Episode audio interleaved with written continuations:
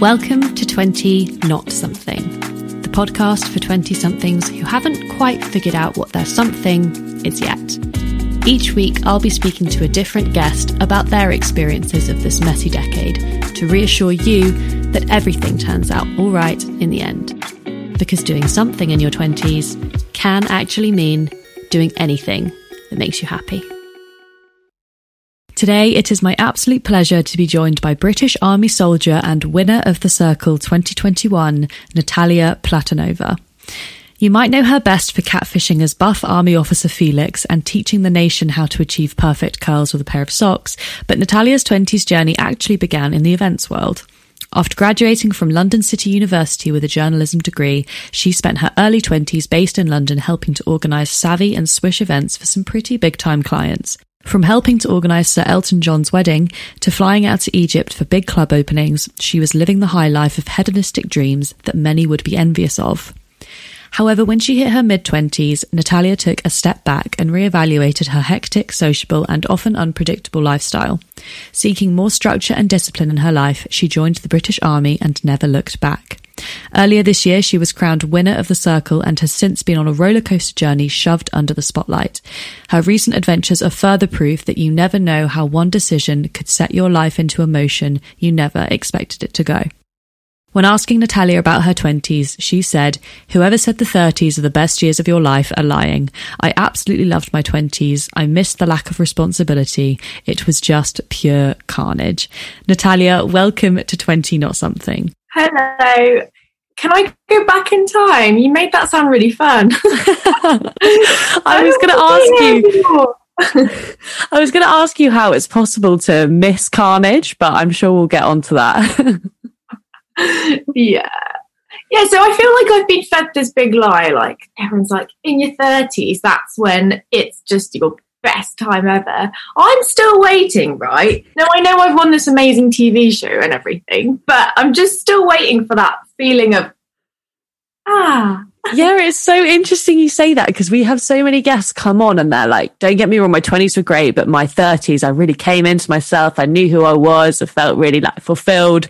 So it was really start. interesting. Maybe I've still got some time. Like I'm in, I've just stepped in Okay, I'm mm. 31. I've, I've, had a year in the 30s. So I've got nine more years to get that feeling. So yeah. let's, let's wait and see. I mean, it's been a pretty good year. You can't lie. Yeah. it has been a mad year. Very cool. Very cool year. So I normally kick these episodes off by asking everyone, what was it that you were looking for when you entered your 20s decade? I don't think I was looking for anything. I was probably looking for the next pub or the next social event. I was just so I grew up in this very kind of strict household. My mum, bless her, just wanted me to get the best grades ever, and I was nurtured and I was a really great student. And then when I went to uni, I was like, "Mum's not watching." Like what I want.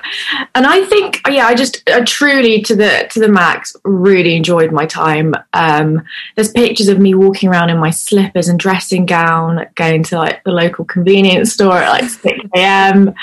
I mean, I did it with class. Don't get me wrong. Probably with sock curls in my hair. Um, I used to work in Abercrombie and Fitch and Hollister and all those cool shops, and it would just be like a party there, and then we'd all go out afterwards. And I was 20. I was like, whoa, this what life's about. But there's always something inside me that's like, no, this is this isn't what you want. But I thought, right, whilst I'm there in my early twenties, let me just get it off my chest and get it out of my system, and then I can grow up a bit later on. So I, I, I had this kind of vision of just because I was in London as well, and London to me was like the kind of like candy shop of all cities of fun. And I applied to go to City University, uh, sorry, London Fashion School, London School of Fashion? Yeah, London School of Fashion to study fashion journalism. I didn't get in and I was so gutted. I was like, oh, I just wanted to be in London. And then when I got into City University, I was like, I don't care what I study, I just want to be in London. Mm. Um, in hindsight, I kind of wish I went to a more, you like, a more social uni, like maybe when I used to visit my friends in Durham and Bristol, they had like a cooler, like, social life because London's so vast that it was quite hard to link up with people and it was mm. just a lot more expensive as well. So I had to have like jobs on the side to kind of keep that lifestyle up. But yeah, I don't, I have no regrets. I I loved Aww. it. Yeah. I love that. I love that. And so you graduated and then went into the events world as well. Um, yeah.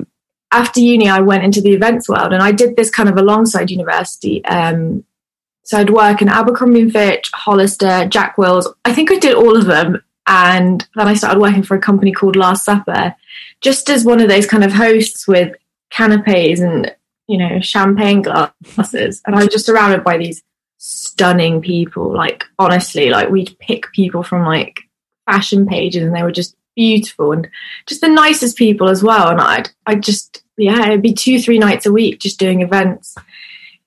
Yeah. it was amazing. I love it. You speak so fondly of your 20s and that sort yeah. of carnage and the the lack of responsibility. Um, yeah. Do you think that that's something that's come retrospectively or were you aware of just how much fun you were having and able to live in that moment and not worry about the future? No, it definitely came retrospectively because I remember when like I failed a module at uni and I had to resit so many things and I had to move back home because I was I was struggling. My mum was like, "Are you even going to lectures?" And I was like, "No." and when I moved back home, that's when it hit me, and that's when I started doing all the event stuff because I couldn't afford to live in London. Uh, it was just it, it got really expensive and I was living in my little bubble. I was in denial, and I still am. But I was even more in denial back then that, you know, I didn't have any pressures to grow up. I was like, it's cool. I'll find a job. And my mum's like, you can't just work in events forever. Like, how is this going to sustain you? Mm-hmm. You know, unless you get really high up in the industry, how is that a job? Like, I think she wanted me to be a doctor, and I, I, probably wanted to be like an astronaut. But no, I mean, my life turned out very differently. But it's cool, and that's I really enjoyed it. I think up to my to the age of twenty five, I just it was it was too good to be true, and I probably didn't realize what it was. Like when I'd fly to Egypt, do all this cool stuff, I didn't I didn't register what I was doing. I was just like, this this is who I am. this is what I do. And in the back of my head, though, I always had this like little ticking clock of this isn't forever. This runs out soon. So I just enjoyed it. I didn't think about it too much. I would. I'm really spontaneous. I would go anywhere anyone asked, um, do any job in the sense of you know location wise. Um, 12 hour days. I, I loved it. I absolutely thrived on it. Um, and I hated to just be sat at home doing nothing. I, I seeked out all of it. And yeah, I also had a relationship. Um, I was going out with someone who lived in Dubai, and we just we traveled abroad quite a lot, and it was just yeah, I was living the life of Riley. It was just it was mad, and it's only retrospectively this. I answered this in a really long-winded way, but it's only looking back now that I realise how lucky I was and how you know um, lucky I was to have those kind of three, four years where actually, you know, some people hit their 30s and 40s and have this midlife crisis of, oh no, you know, I got into this boring job where I didn't do what I wanted to do. I've had that. Mm. like, I've had my blowout. I've had kind of like the experiences and yeah, that's so refreshing to hear you say that though, because I think like my problem is I'll go out. Oh God, I feel like the other week I went out four times um, and just got I woke up every morning just like for fuck's sake, why did I do that? And I'll have these rogue weeks and then feel so guilty for not having my shit together. But I know that one day I'm gonna look back and be like, go on, girl, like that was that was fun, you know? But it is definitely finding that balance between living in the now and having all the fun and you know relinquishing that responsibility but also considering the future. So it's really cool to hear you say that you you knew that it wasn't going to be forever but so you kind of let yourself just just have yeah. that fun.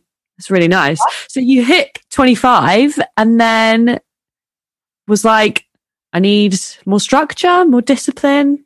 Yeah so i i had a massive like um, I don't know what it was. I think I saw a TV ad and I was really struggling morally with where I think I'd feel comfortable with my life going and how I'd want to look back and feel proud of what I've achieved. And just army screamed in big letters to me. And I've I've never had anyone in the military. I've never had any any kind of influences towards the military. So I'd, it was a really random choice. Um, so I tried the reserves for a while, um, which is kind of part time and you can have a job alongside it, which I really enjoyed. But I thought, you know, I really want to do this full time.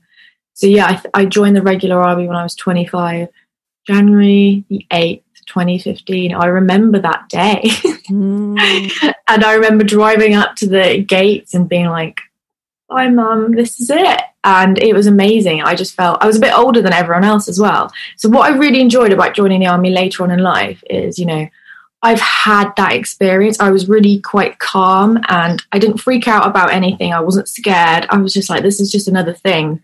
So I think I handled myself quite maturely throughout that whole stage. And I'm glad I had age on my side where it gave me kind of that inner calm and peace of, you know, this is just another thing that I'm doing. It's cool. There's nothing to freak out about. Um, and yeah, I, I, was like the mummer of the group. Well, there was another girl that was slightly older who was truly the mummer bear because I think she was 30, Julie Murray, good old Julie Murray.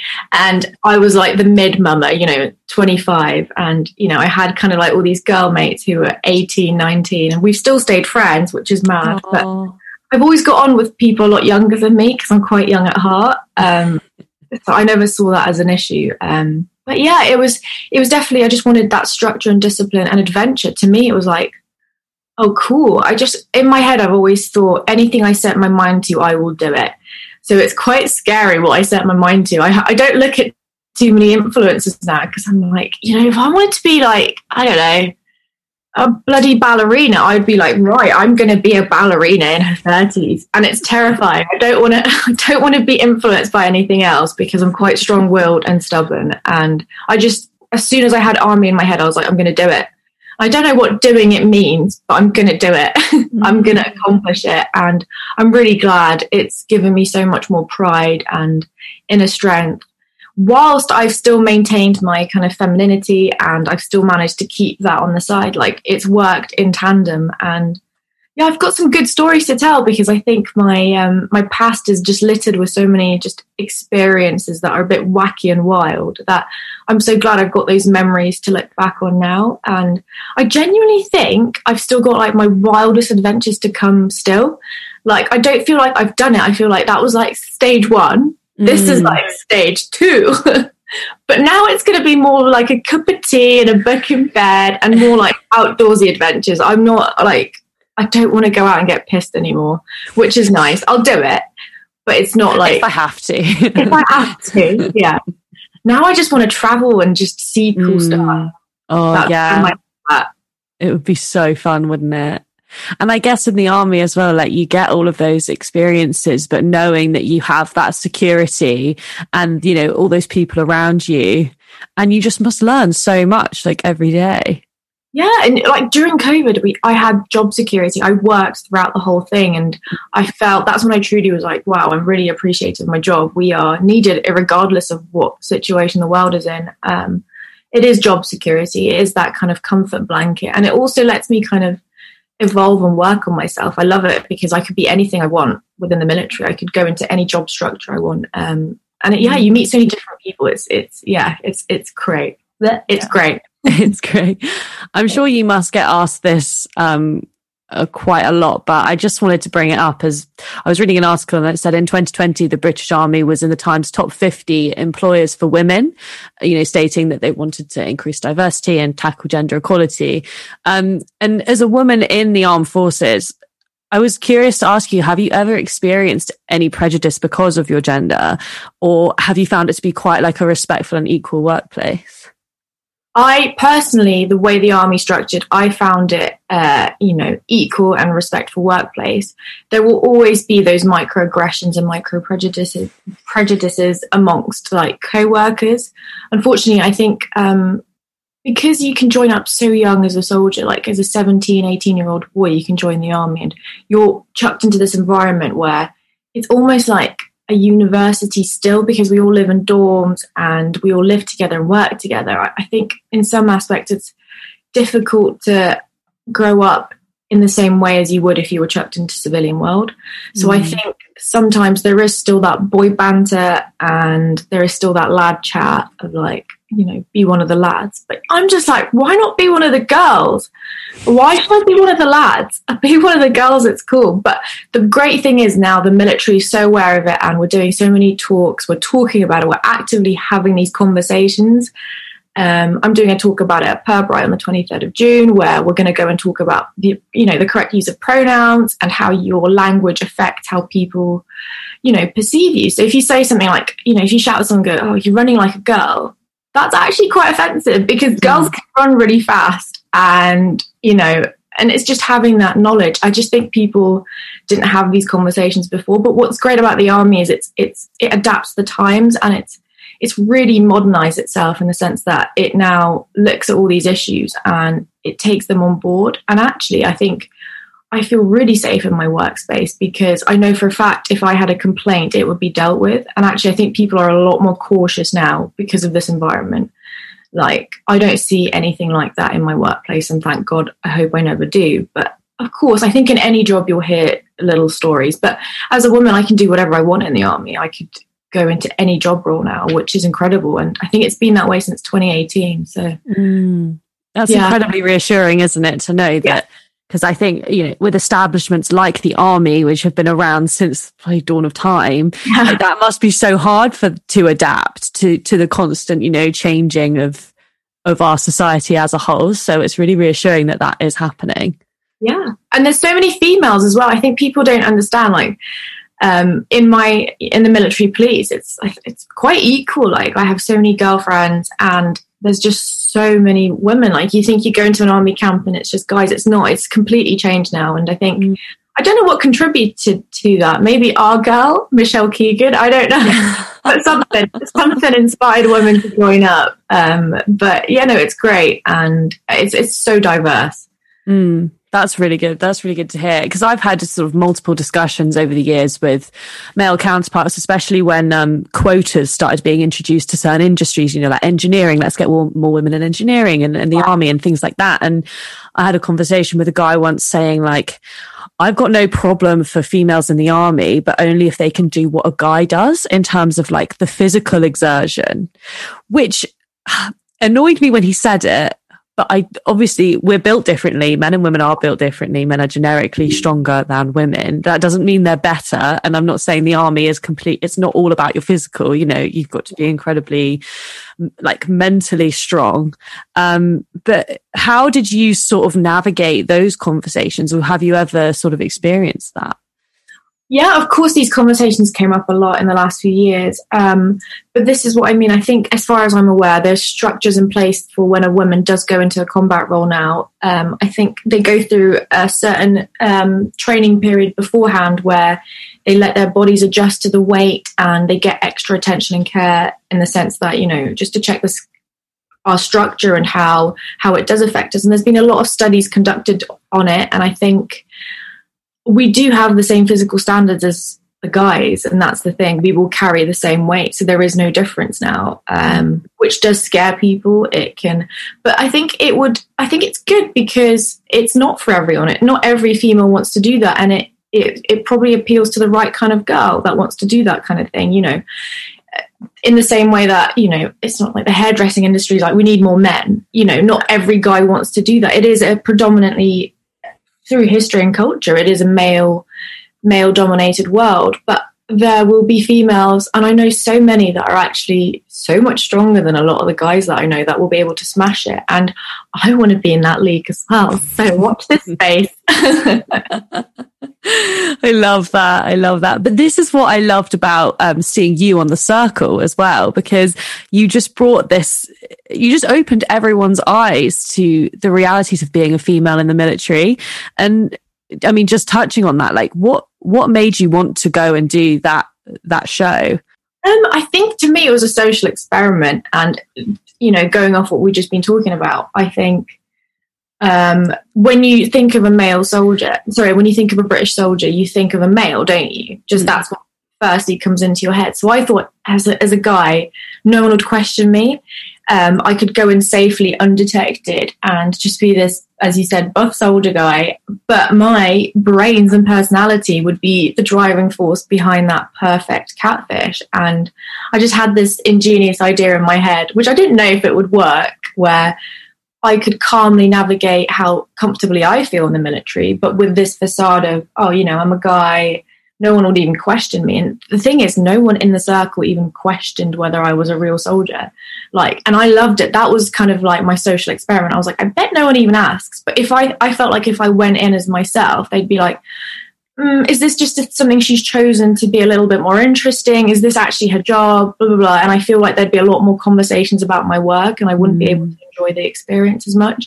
So I, I proved my point scarily enough that you know, no one even batted an eyelid. Yeah. I think that's what I found quite sad though when I was reading like post articles about that. You saying, you know, I didn't want to go in as a female because I would be questioned and people would be like, oh, she's just trying to be interesting. Like that's really sad. Yeah. And I think that like with eh, what you were saying, like nobody ever questioned you. All of the other catfishes got questioned, even um, like yeah, so many of them, and you didn't. Notes.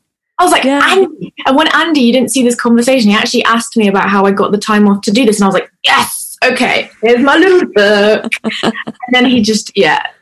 he was yeah. like, I think that's when he triggered in his head. He's like, she's talking way too much um, personally about this. And I think that's when he started to go, wait a minute, is this just someone reading out of a book? Um, but um, yeah, I really wanted to. I was like, someone ask me. Come on, let's just see yeah. how goes. But no one cared. Like no one cared. But it was nice because I could have like really nice conversations. Mm. And actually, I spoke really in a really, really feminine way. I don't know how people didn't clock this because I was very like so emotional, so intuitive. I know there was. I felt like the fisty bump was like, yeah, it's cool.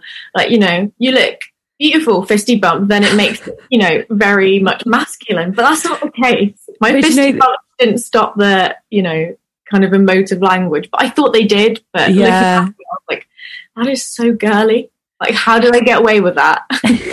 but that's what I found so interesting about your whole character was that you went in as this buff army officer, as we've said, but actually people warmed to you when it was your emotional side that came through and like your empathy. And that was what made you really attractive. That's why Manrika found you attractive. It's why people liked you because of your female, more female, generically female traits, characteristics coming through. And I just found that like, God, if, if every guy just was a little bit more in tune with their, you know, softer side, you'd get that. so many girls. I've ruined it for all men now. Like, and I'm, I, I, obviously did. I said all the things I wanted to hear and all the things that I would want to hear as a female. And I used the language that I would want to be spoken in. And if I came in as just this one dimensional flirty guy, like you saw Felix flop in the first few days, everyone's like, you can't just flirt with everything. And I was like,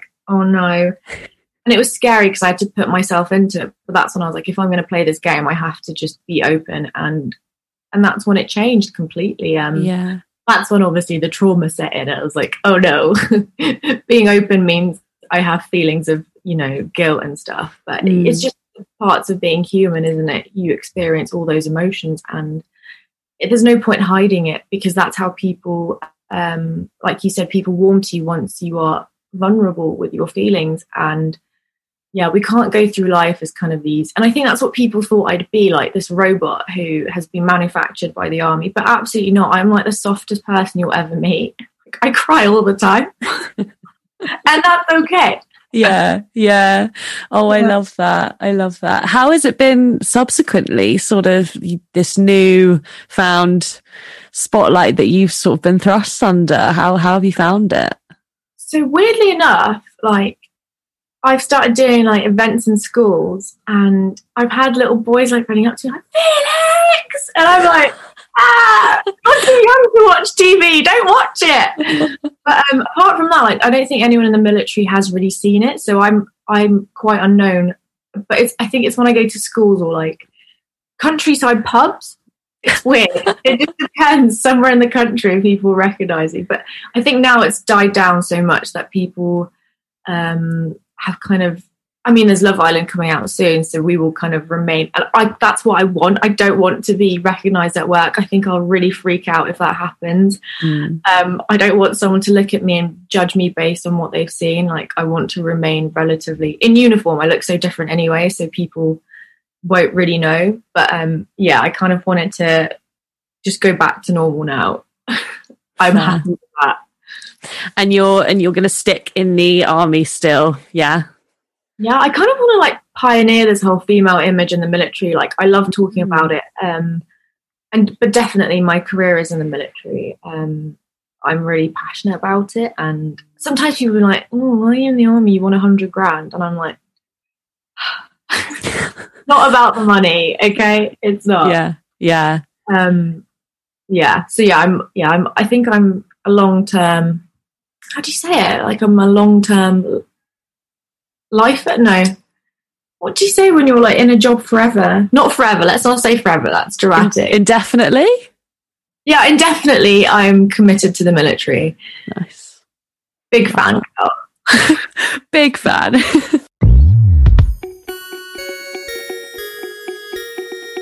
We're going to go on to play Millennial Minesweeper now.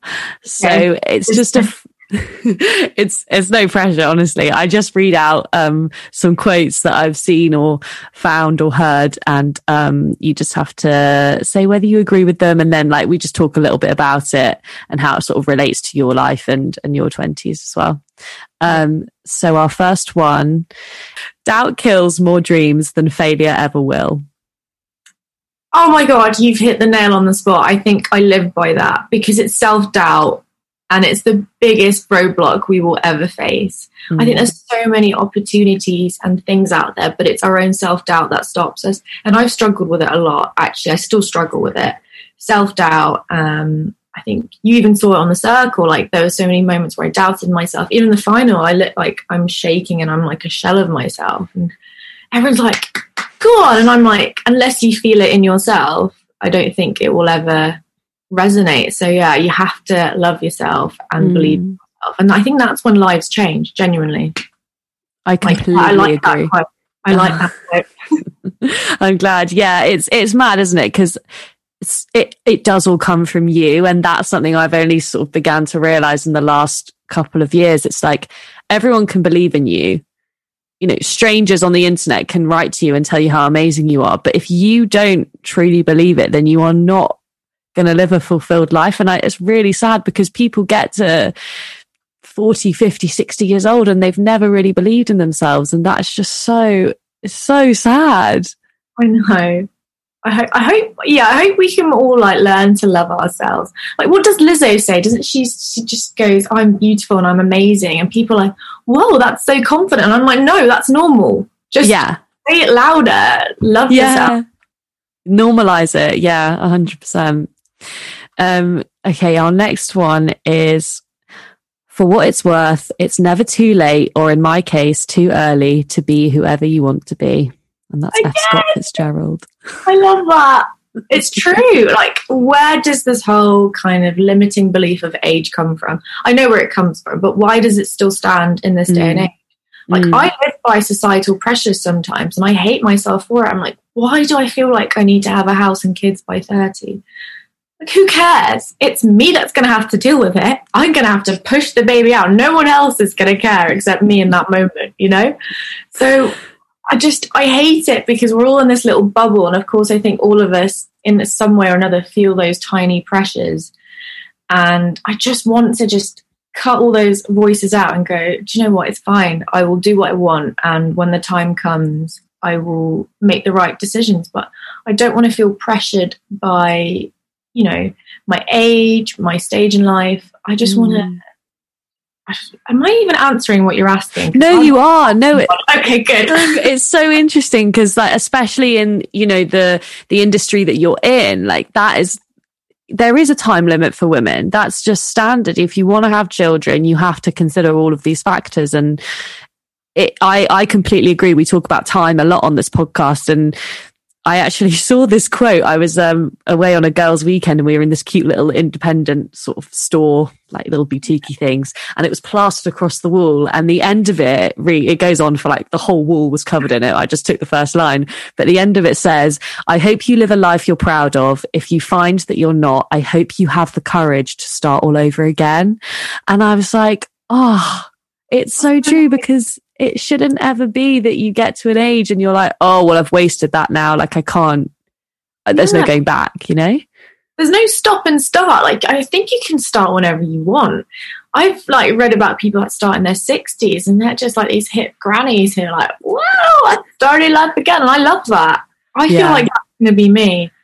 I'm going to just stop and start my whole life, which is fine. Like, Mm. I- it's my life. I don't have anyone else to please. Um, I just need to remember that myself. Yeah, I know. I, I literally find it so. I talk about it all the time, and then don't actually live by it, and it's like Yeah. practice you preach.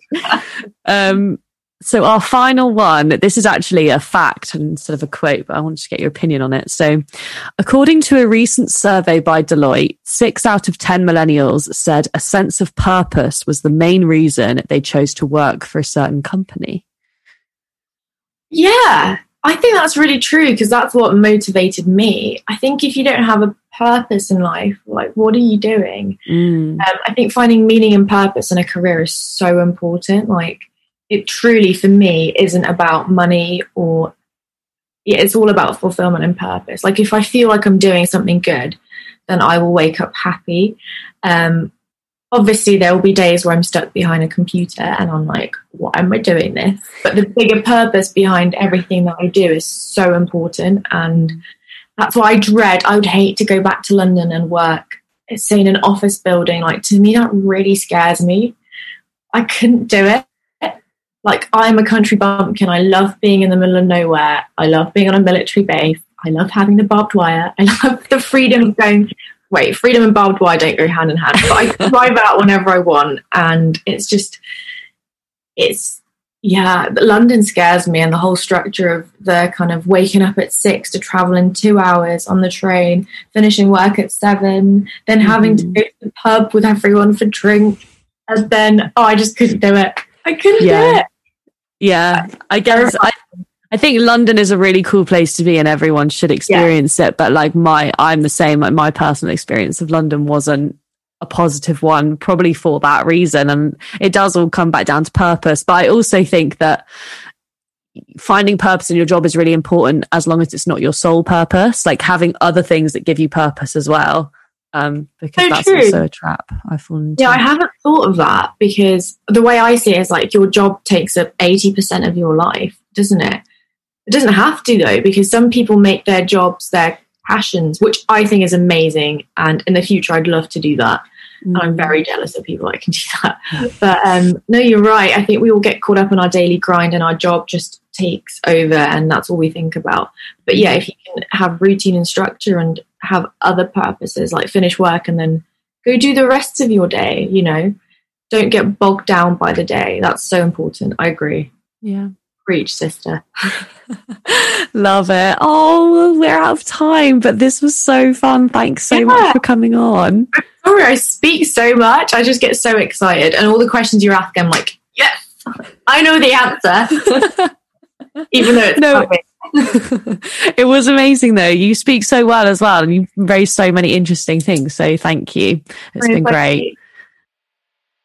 If you enjoyed this episode, then hit subscribe to be the first to get notified of new episodes dropping every Wednesday. A big shout out to our composer and producer Pete Haff, and a huge thank you to you guys at home for listening. Feel free to leave us a review on iTunes or reach out on Instagram at 20 not something. It's lovely hearing your thoughts on the episode and who you guys are keen to hear from in future. With that in mind, we'll be back next week with another brilliant guest, so stay tuned.